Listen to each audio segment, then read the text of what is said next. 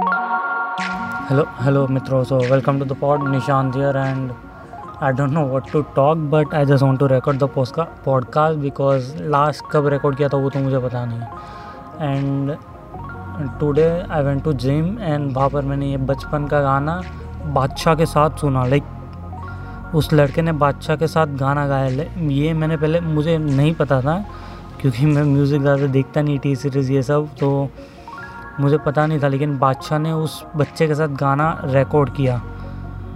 उसके पीछे का लाइक रीज़न पता है आपको? साइंस उसके पीछे का बादशाह का लाइक मोटिव क्या था?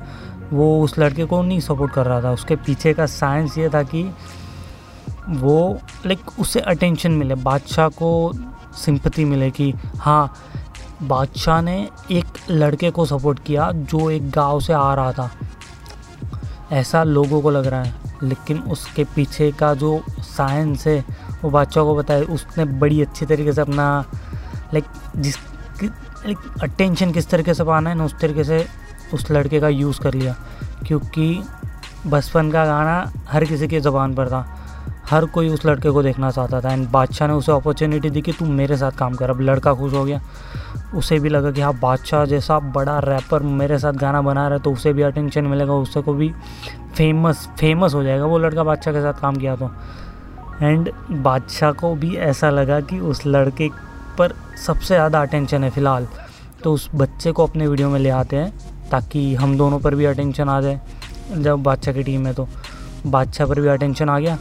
लड़के का ऊपर लाइक उसका अटेंशन उसको अटेंशन मिला, लेकिन छः महीने बाद बच्चा कहाँ है, क्या कर रहा है, किसी को पड़ी नहीं होगी। जैसा कि हिमेश रेशमिया ने वो एक मैडम थी, उनको सपोर्ट किया था, जिनका आवाज़ सुंदर था। अब तो वो खबरों से बाहर ही चले गए।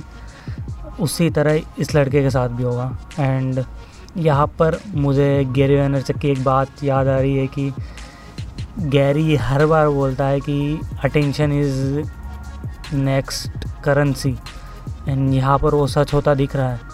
अटेंशन इज़ करेंसी अब हर कोई अटेंशन के लिए भाग रहा है ना। बादशाह को उस लड़के की क्या ज़रूरत पड़ी? अटेंशन उस लड़के पर था। एंड बादशाह को अटेंशन उस पर चाहिए था तो उसने लड़के को यूज़ कर लिया, ताकि अटेंशन उस पर आ जाए। Attention is the next currency and उसके पीछे सारे लगे पड़े हैं। अब आप किसे नहीं अच्छा लगता, अपने वीडियो पर मिलियंस लाइक्स आना, या फिर अपना नाम होना, किसे नहीं अच्छा लगता? हर कोई करना चाहता है, हर किसी को फ़ेमस होना है। बट किसको लॉन्ग टर्म में फ़ेमस होना है? बादशाह पिछले दस सालों से almost decade like Honey Singh को डेकेड हो गया, बादशाह का मुझे पता नहीं बट ये सारे इंडस्ट्री में नाम कमाने काम कर रहे हैं, नाम कमा के काम कर रहे हैं। सिर्फ़ नाम कमा के गायब नहीं हो गए पंचोली की तरह। तो यही फंडा है यार लॉन्ग गेम पे फोकस एंड यही बात मुझे करनी थी क्योंकि लाइक मुझे ये समझ नहीं आ रहा था कि ये लोगों को समझ आ रहा है कि नहीं।